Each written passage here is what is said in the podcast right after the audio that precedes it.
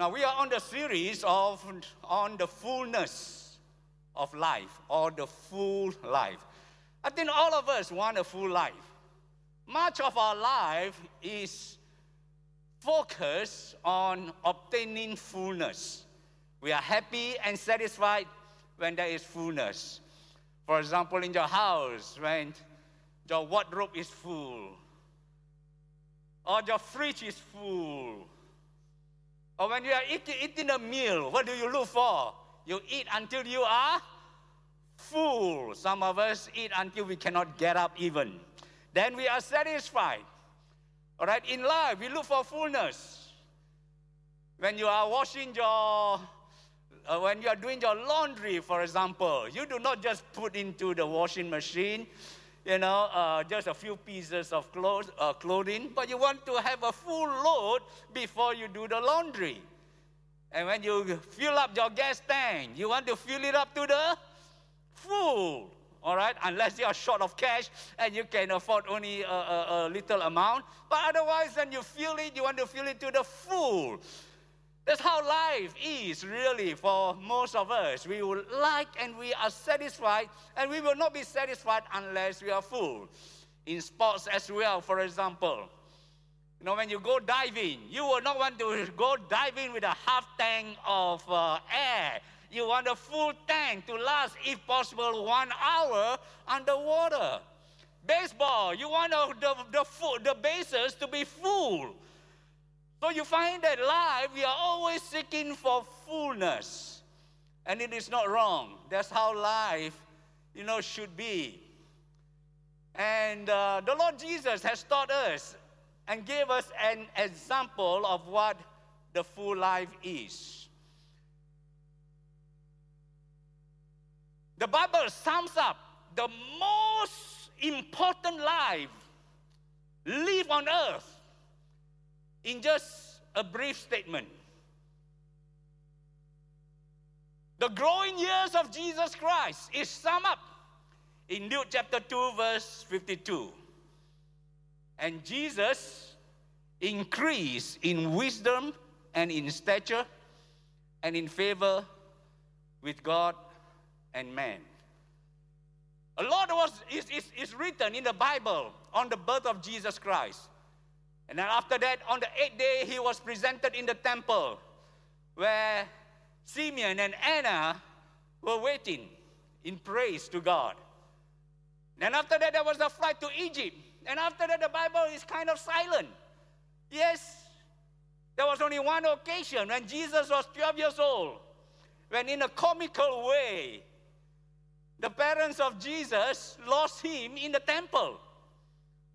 And after that, there was silence already. How did Jesus grow up? What was it like? His growing years. The Bible doesn't say anything except this verse that says that Jesus increased in wisdom and stature and in favor with God and man. These are the four areas that made up the full life. We need to develop and grow in these four areas in order to experience the full life. It says here, Jesus increased in wisdom. There was the mental, intellectual, cognitive, psychological development and growth. We need to increase in wisdom. That he increased in stature. There is the physical development.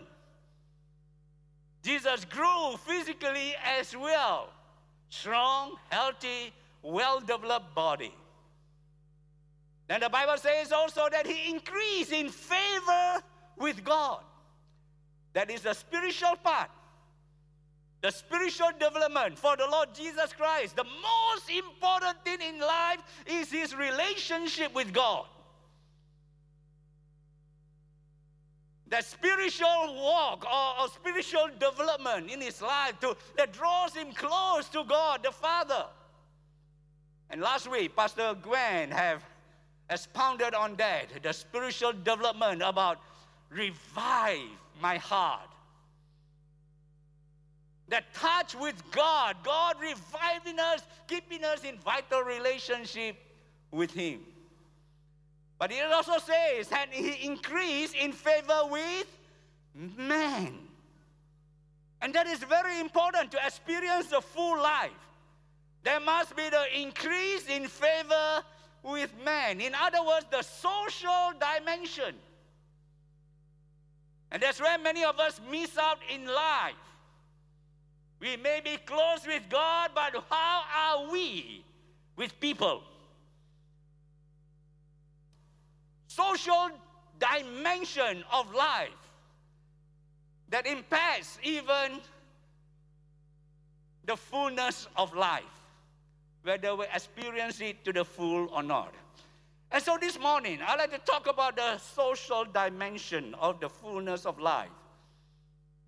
And I'd like to share about love, laugh, and play. Come on, say it with me. Love, laugh, and play. How many of you are like that? You see, the Christian life is a balanced life in the four areas that I have mentioned. But many times we leave out, we left out, and we neglected the loving, the laughing, and the playing part. Let's look at the social life of Jesus Christ. We have a glimpse of the social life of Jesus in Luke chapter 7, verse 31 to verse 34. The Bible puts it this way. Now Jesus, or rather John the Baptist, sent some of his disciples to ask Jesus, is he the one? And Jesus affirmed the ministry of John the Baptist. And after that, he turned to the Pharisees, and he said, and gave this parable. To what then shall I compare the people of this generation? Everybody say, this generation. What kind of generation? In those days and even in our days. And what are they like? They are like children sitting in the marketplace and calling to one another, we played the flute for you, and you did not dance. We sang a dirge, we sang a funeral song, and you did not weep. For John the Baptist has come eating no bread and drinking no wine, and you say he has a demon. The Son of Man has come eating and drinking. And you say, look at him, a glutton and a drunkard, and a friend of tax collectors and sinners. What do we make out of this parable that Jesus gave? You see, in the first century, Israel, there are no two different personalities, more than what we face here in the life of John the Baptist and Jesus. John the Baptist lived a very ascetic life. He fasted much.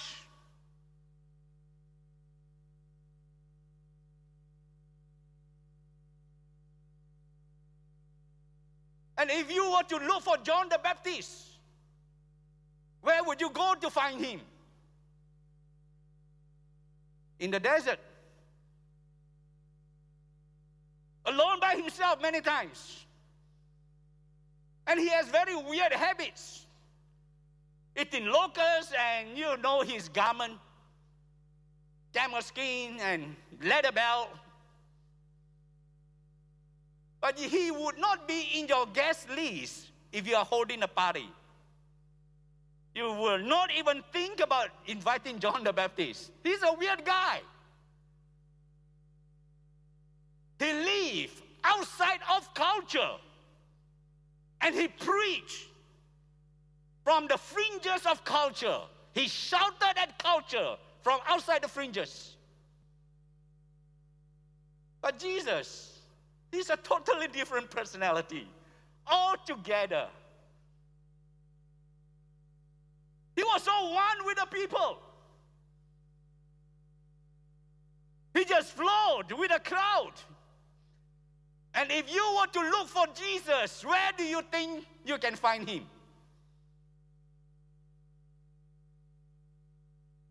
You will go into town and you will ask around, is there a party in town somewhere in somebody's house?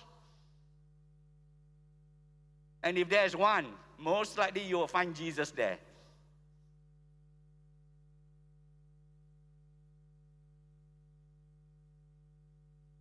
He was within the culture. He was working and ministering in the culture itself. And as you would have expected, the Pharisees, the religious people, rejected both John the Baptist and Jesus Christ. Not just the message, but their lifestyle itself. They look at John the Baptist, a weirdo, and they say, this guy is too crazy. This guy is just way out. We cannot accept him. They rejected John the Baptist. And then they consider Jesus Christ. Say, hey, this guy is no different than any other sinner. He eats with them, he laughs with them, he drinks with them. He's just a common, ordinary person. We cannot accept his message as well. And that's why Jesus gave this parable and say, this generation, they are like spoiled children. You know, children, we like to watch children at play. But many times, you leave children playing among themselves for a while, and after that, very soon, of course, when with a short attention span, after that, they begin to squabble among one another. Let's play this. No, we don't want to play this. No, let's play that. No. So the girls will say, let's play wedding. The boys will say, no, we don't want to play wedding. We want to play funeral. And then begin to fight among one another.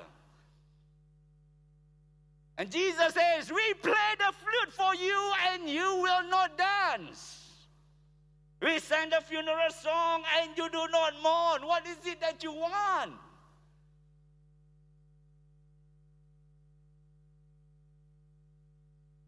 We want to play our own music, our own way. And he's talking to the Pharisees, the religious leaders. These are the sober-looking, very serious religious people.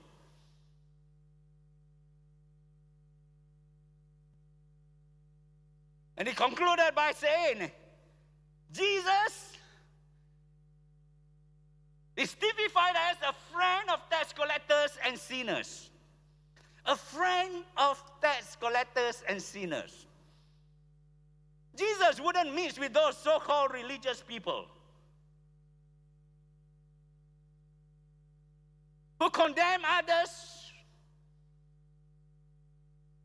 who use religion to prop up their status, who act as, I am holier than you. Jesus has no time for those kind of people. Where would you find Jesus? Down where the sinners are. Having a good time with them. A friend of sinners. Now that kind of shows us the social life of Jesus Christ, who he meets with. And how was he when he was messing around with them? But the very fact that Jesus attended weddings and even funerals. Somebody said Jesus never attended any funerals because the moment he attended a funeral, he raised up the dead person. So it's not a funeral anymore. But there he was, just being one of them. That's why you find that people keep inviting Jesus to their home.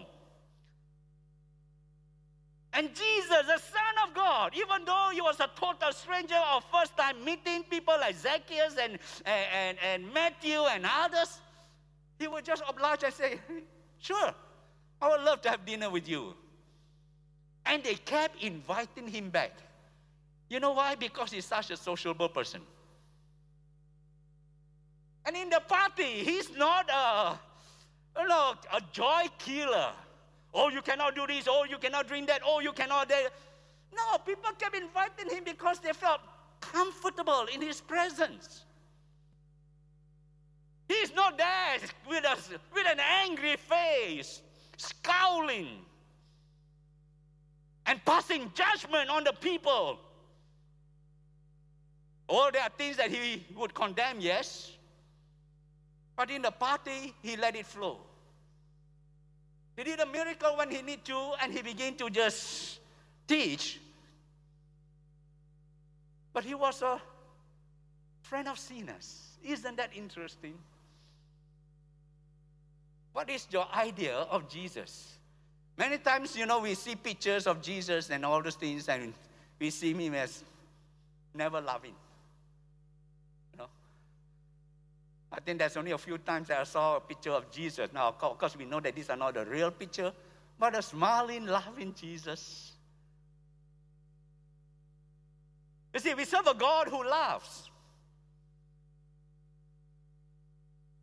Psalms 2, verse 4.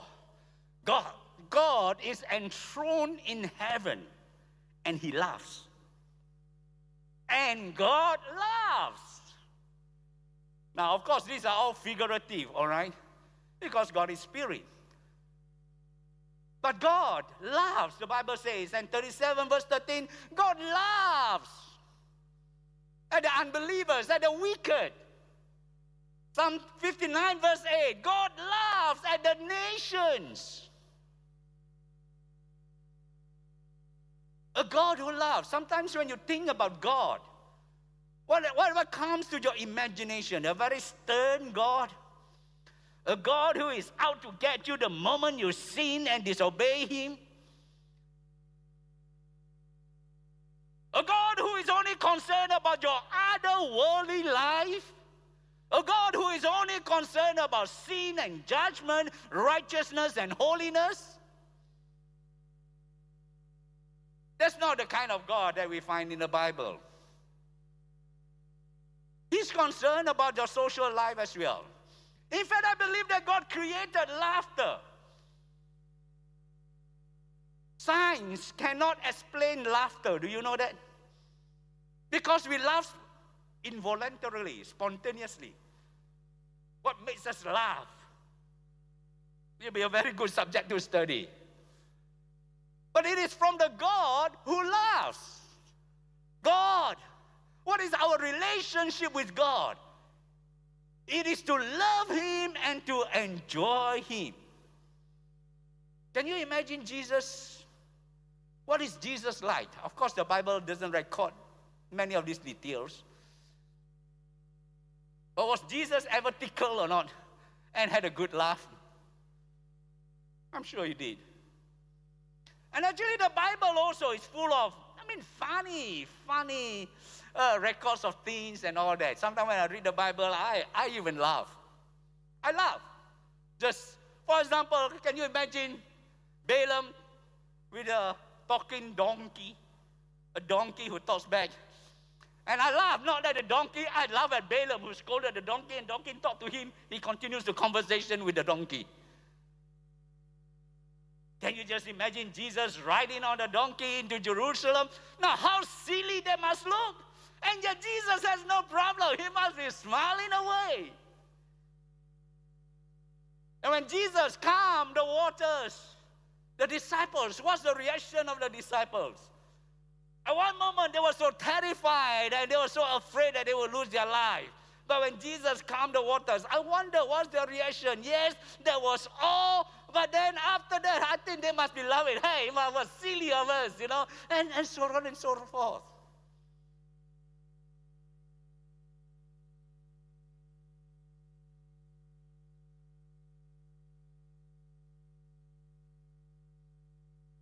type in the chat group and say, the God who laughs. Hallelujah. And we, his people, must learn how to laugh as well. In John chapter 2, verse 1 to 11, there is the presence of Jesus, his first miracle, turning water into wine. And he was present for the wedding. He attended weddings. And he had a good time there. I'm sure he enjoyed himself, socializing with the people until they ran out of wine.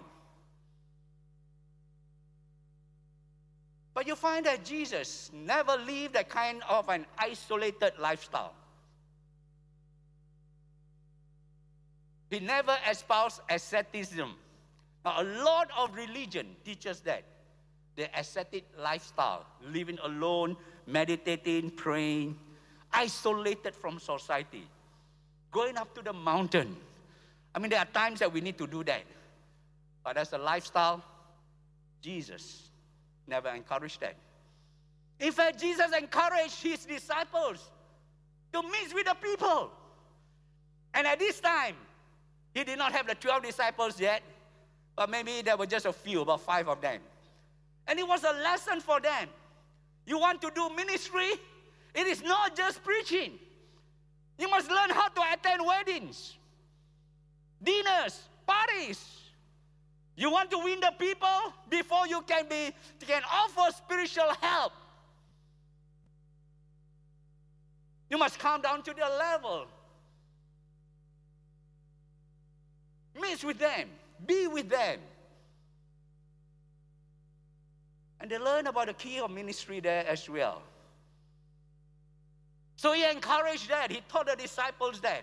And by the very fact that he multiplied even the resources there, turning water into wine, shows that there is innocent festivity. Now, of course, we turn that into a big theological issue. Can Christians drink wine or not? But there was innocent festivity. They were having a good time. They were all loving. And Jesus provided for them something that is luxurious. There's nothing wrong with enjoying luxurious things in their context. And there was abundance of it.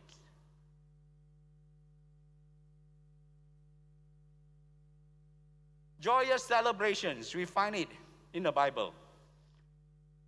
Friends and neighbors, do we have them? Luke chapter 15, verse 1 to 2. Now the tax collectors and sinners were all drawing near to him. And the Pharisees and the scribes grumbled, saying, "This man receives sinners and eats with them." Again here, Luke chapter 15. Luke chapter 15. It says here, tax collectors and sinners were all drawing near to him. This man receives sinners.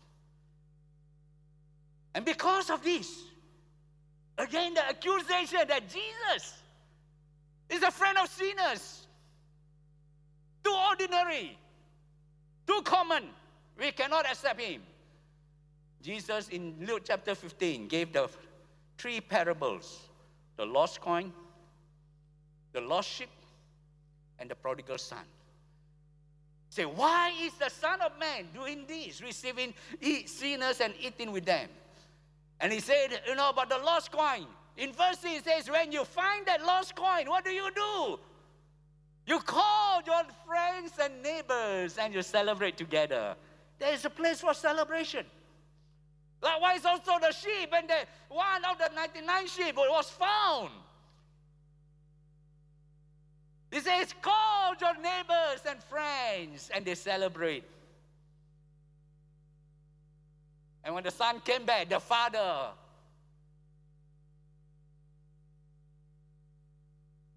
provided a feast for all the neighbors as well and said, my son was lost and now is found. There is a place for joyous celebration. That's what the Christian life is. It is not just always, you're fighting against sin and against all kinds of celebration. Jesus says, the thief comes only to steal and kill and destroy. I have come that they may have life and have it to the full. And Jesus came. He exemplified it. He lived it, and he gave it to each and every one of us. Life to the full. Having a life that is full is a life that is filled with joy, laughter, rejoicing. That's what the full life is all about, brothers and sisters. You're not having a full life if you are always complaining, always grumbling, always criticizing. You're not having a full life if you are always looking at the negative side. To you, Christianity is just a set of do's and don'ts, more don'ts than do's. We have missed out the aspect of life that Jesus Christ comes to give.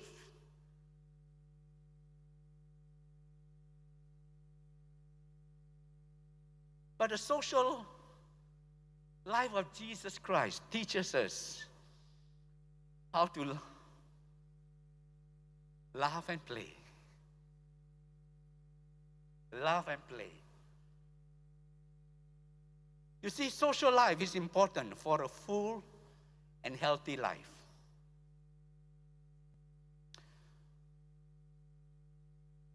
What is social life?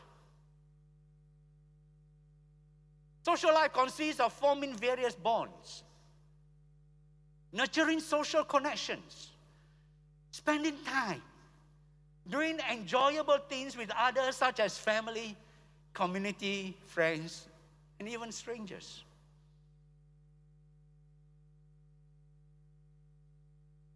I know that in our fast-paced world, some people don't have social life because their life is just going to work, coming back home and sleeping.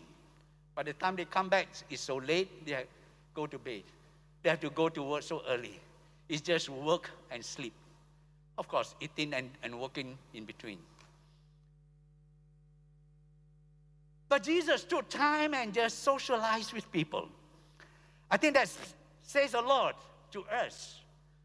Doing things together. The social connection is so important. Why? Because God created us as social beings. Even Jesus Christ must grow, not just in favor with God, but in favor with man. Just doing things together.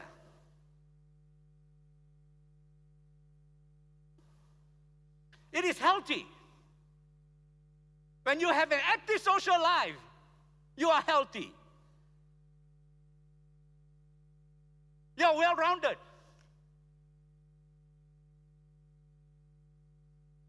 It is good for your brain. When you are socially connected with others, it reduces the risk of dementia.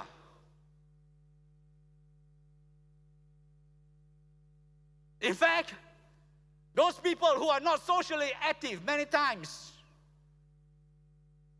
the way have found that they are more risk to diseases, depression, anxiety, and a whole host of other health issues.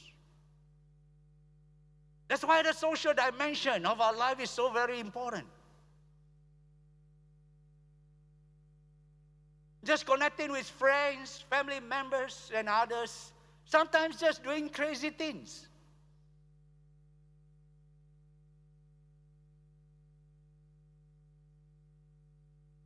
Before the pandemic, during one of the Chinese New Year's, I think 2019 or so, a cell group member, I was talking with a cell group member and discovered that he liked fishing. He asked me whether I fish. Oh, I said many years ago. I said, we should go fishing one day. And sure enough, he organized a fishing trip. So about 2 years or 3 years ago, 3 years ago, on the 5th day of the Chinese New Year, we went fishing. Rented a boat and we went out on deep sea fishing, sea fishing rather. And man, I was excited. I haven't fished for a long time. But we fished all day, and guess what? We were just like Peter and John and the disciples. Fish all day and we caught nothing. Can you imagine fish all day and we caught nothing? I felt bad for him. He could have used the money and buy fish in the market and just enjoy the fish. But guess what? I didn't think the trip was wasted. It was a very enriching time. And I had fun. And I really appreciate that. Just socializing, just going out on a boat, on a fishing trip like that, does me a lot of good. And I get to know people better. Now, this Chinese New Year, this year, right now, just a few days ago, I think last week, another friend invited me to go fishing. He said he got this boat. But actually, it's just a dingy. Actually, it's not a big boat. I said, you sure it's safe or not? He said, come, let's test it. I said, okay. So I went fishing with a group of friends, and over in Pahang this time. And guess what? We fished, not the whole day, but just a few hours in the afternoon. And guess what? We caught nothing. Now, yes, I think it has caused me to come to the conclusion that even fishers go away for Chinese New Year holidays. 2 times already, and that was just a few days. That means it was around the 7th or 8th day of the Chinese New Year. We went fishing and we caught nothing. If you were to ask me, would you go fishing again? I would say yes. Just the fun of it. All right? You may say, what a waste of time, under the hot sun and dirty worms and all those kind of things. But hey, we miss the point. So many times our life is driven by, quota to accomplish, targets to accomplish, success, productivity. We don't know how to relax anymore. We don't know how to have fun, just laugh. Even when we caught nothing, we can still laugh about it. It's not always about success and productivity, growth, results. Even when you fail, guess what? Many times you can still laugh over your failure, right? We take life too seriously. In fact, after I came back, I don't know when the next trip will be. I checked online on some of the fishing baits and all those kind of things. I said, I need better baits. It's not me. I'm not a poor fisherman. It's the bait. And I bought a few things equipped for the next trip. Just the fun of it. And being with friends. Socialize. Do something different. Do something that people enjoy, that you may, just a fellowship with people. You see, we have 3 basic needs. The need for love, acceptance, and belonging. This is in line with Abraham Maslow's on the hierarchy of needs of a person. We are human beings. Every one of us, there is a need for love, acceptance, and belonging.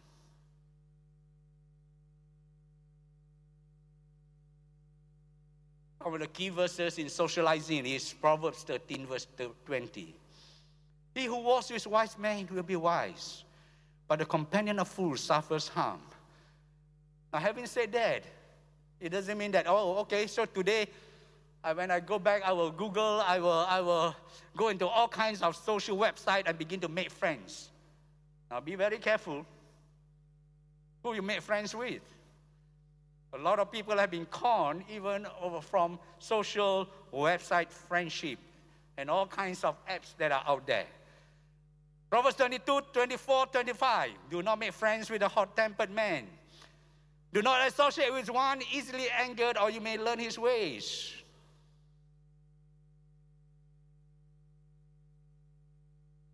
So when I say Jesus goes to party, it doesn't mean that therefore now you go to the bar and make friends there. And instead of you influencing them, they influence you like a hot-tempered person. If you're always with critical person, you will become critical. You're always with hot-tempered people, you will become hot-tempered. We are friends with everybody, and yet at the same time, we are discerning. So today, we have to increase our social capital. In our relationship, one with another, what is social capital?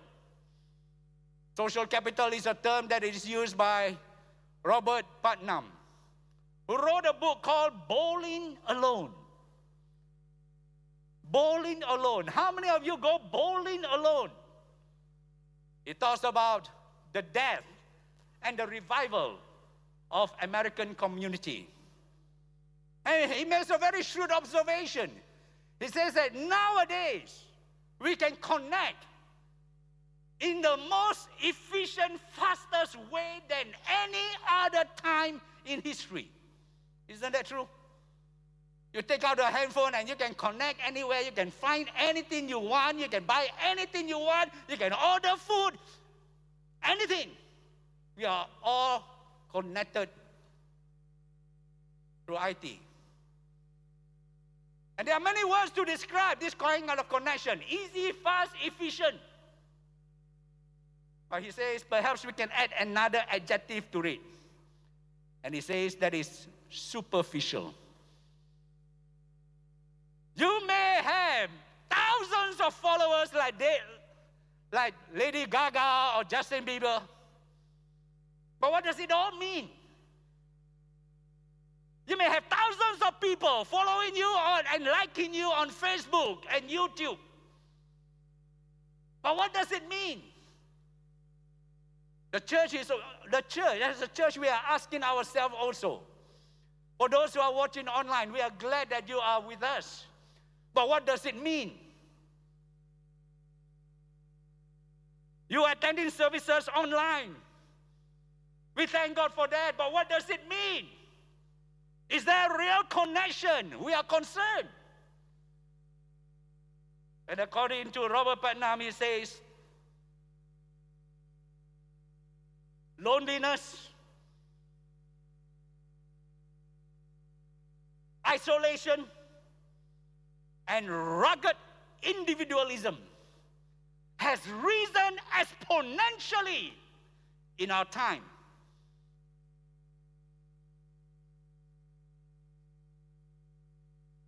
Less dinner outside, less going to school or social clubs, and even church attendance. People are shutting themselves up, and even the new generation of people that we are having.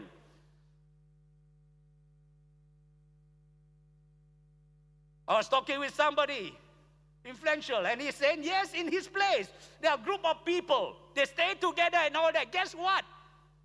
They're always on the handphone or on the computer. They don't even talk to one another in the same room. And they're staying in the same dorm. What is this social capital? It is our social connection with each other. There are values to it. There are values to it. How deep is our relationship? Do we enjoy one another's presence? So how do we increase our social capital? Cultivate favor. Jesus increased, as we say, in favor with God and man. There are people who are very good with God. They have a vital relationship with God. They are on a revival mode with God.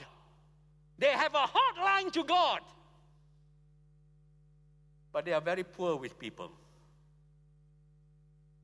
They have no relationship with people. They are cut off from real life. That shouldn't be the case. Let's pray that we will have favor with God and also favor with man. Just like in the book of Acts, praising God and having favor with all the people. The early church had favor with all the people. I have to move on quickly now. My time is up. Share love. Matthew chapter 22, verse 36 to 40. Share love. The rich ruler came and asked, which is the greatest commandment? And Jesus says, you shall love the Lord your God with all your heart, with all your soul, and with all your mind. This is the first and the great commandment. And the second is like it. You shall love your neighbor as yourself. You see, favor with God and favor with man. Love God and love people. It all goes together. That's the Christian life. It all goes together.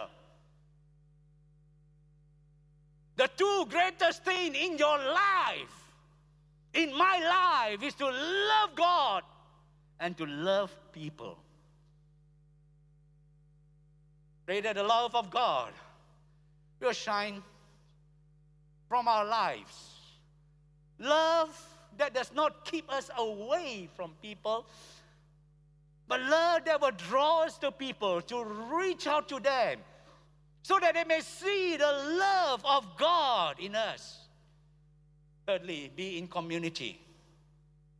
Ecclesiastes chapter 4, verse 9 to verse 12 says, two are better than one, because they have a good reward for the toil. If they fall, one will lift up his fellow, but woe to him who is alone when he falls and has not another to lift him up. Verse 11, again, if two lie together, they keep warm, but how can one keep warm alone?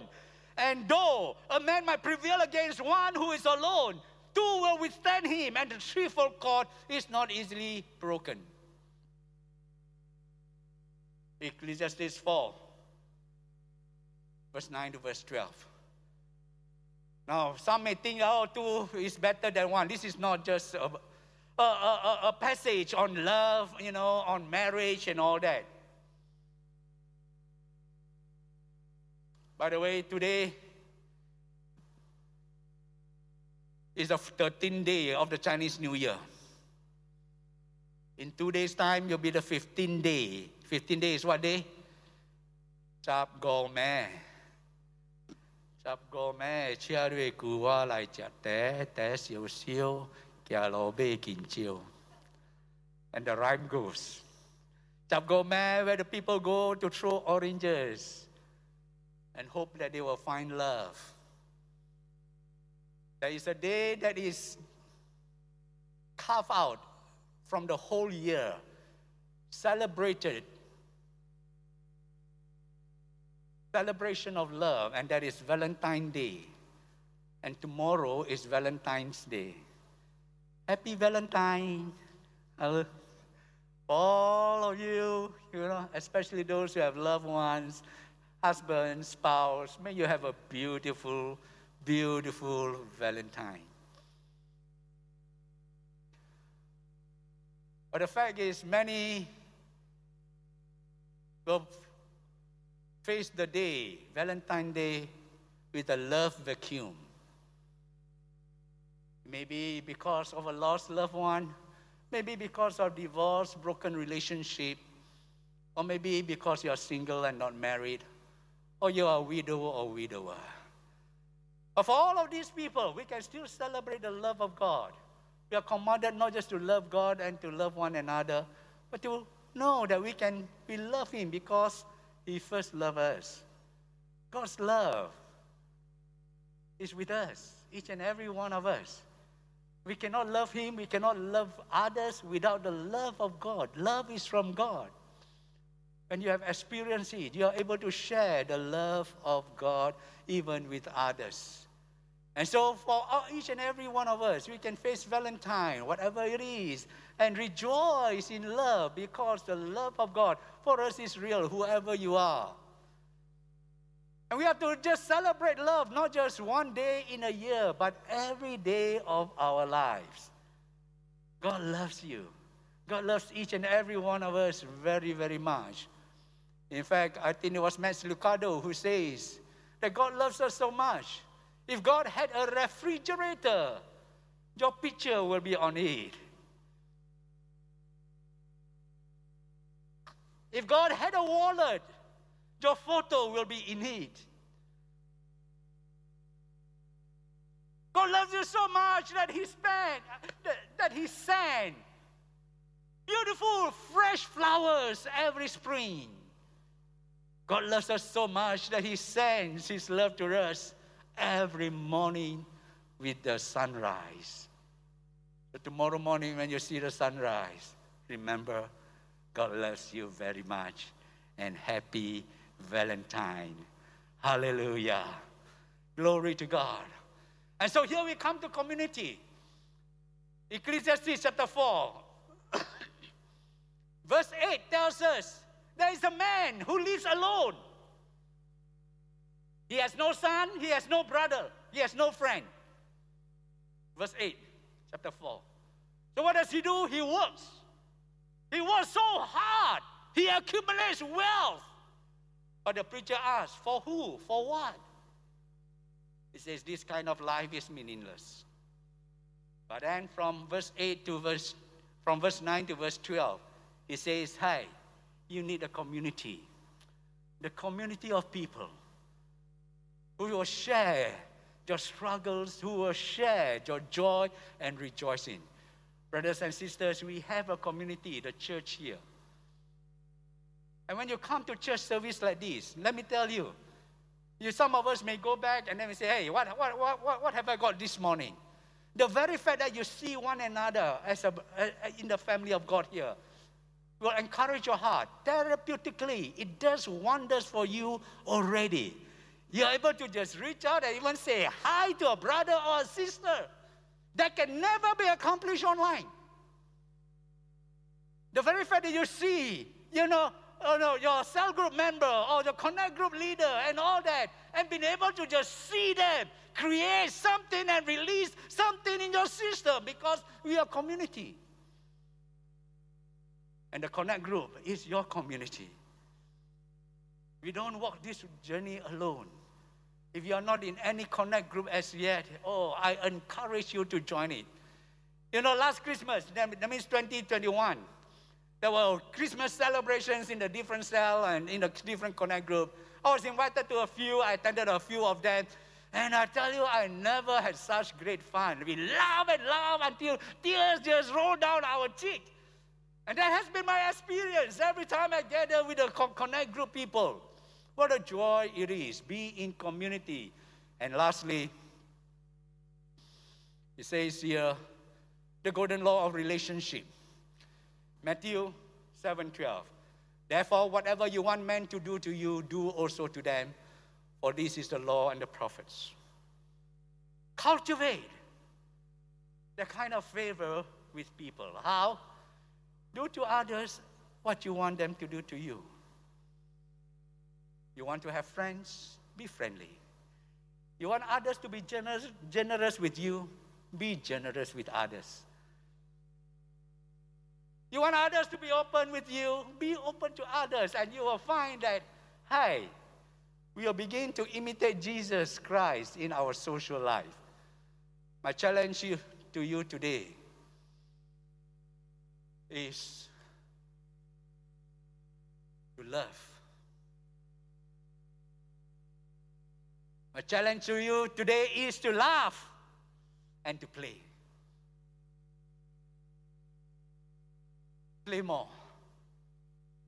I know during this time, with the increase in the Omicron cases and all that, it's kind of hard to socialize, but you can always connect. Call up a friend, connect with people. That's what we have been doing in the connect group and others. You know, you can still have life. Don't be so isolated until you are easily mancang. You know, everything stirs up and you become critical. It affects your mood and how you look at others and how you treat others. It can become very nasty. Don't. Your solution is, come on, love. Laugh and play in different ways. Be creative in this, you know. The lockdown has never locked me down. I've been going out, but I've been very careful. Sometimes I eat alone outside. I go to a what do you call that, a hawker center. I look at it and, hey, too many people. I drive away. I go somewhere else. But if it is well spaced out, oh, I can eat there. No problem. So be very careful, all right? Yet at the same time, don't let it kill your social life. Love, laugh, and play. Play more. Laugh, laugh deeply from your guts. Joke, be spontaneous. And may we share the love of God.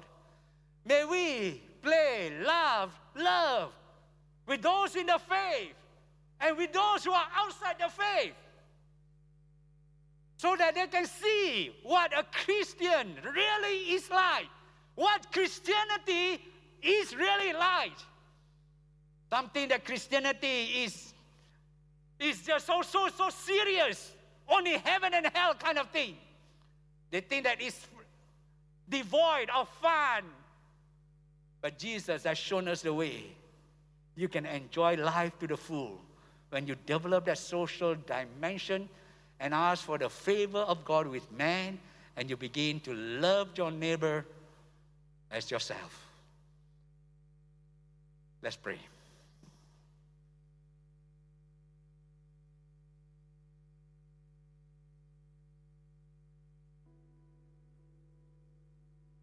Thank you, Jesus.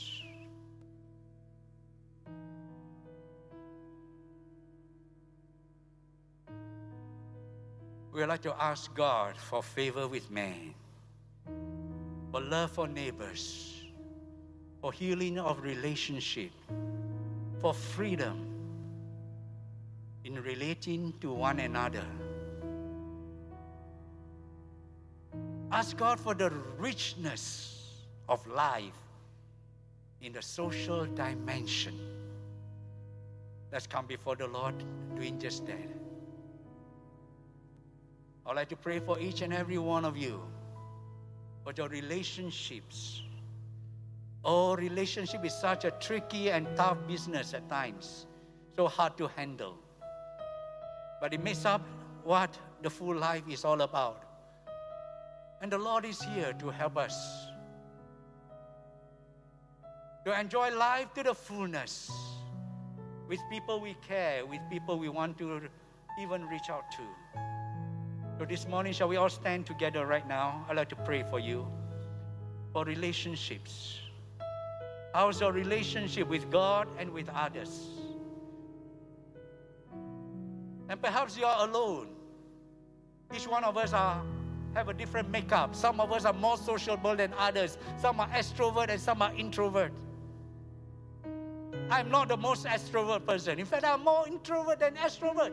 And yet I enjoy life to the fullness in the social dimension. I've done all kinds of things with all kinds of people. Open yourselves to read. Whoever you are, whatever your personality, you need at least one other person to be able to connect to. Maybe family members, maybe connect group. But let's just ask God for the fullness of life in the social dimension, that you shall be enriched in every way. There's an area in your relationship that you want to commit unto the Lord. Let's reach out to Him right now. Hallelujah. Hallelujah. Let's all pray. Hallelujah. Heavenly Father, we come to you. We thank you, dear Lord, that you have granted us favor, not just with you, but with others, with people, oh God.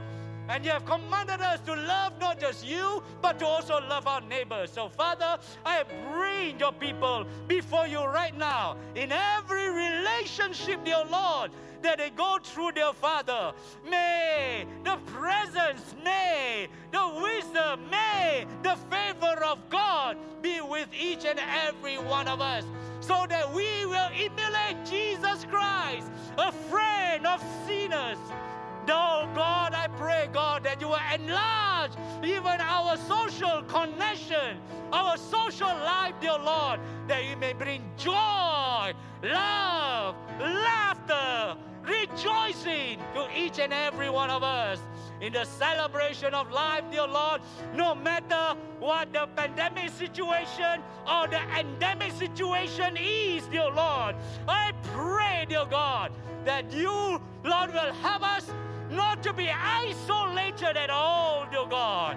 But Lord, you will enlarge us, heal every relationship with our family members, with our connect group, with our community, with our friends, dear Lord. So that, dear God, we will be able even to enjoy the social dimension of our life, dear Lord. Father, break down every barriers, I pray. Let there be love and forgiveness, dear Lord. Shared even among loved ones and friends, dear God. Let there be healing and let there be exuberance, dear Lord, in every relationship. Teach us the joy of living for you. And we'll give you the praise and the glory in Jesus' name. Hallelujah.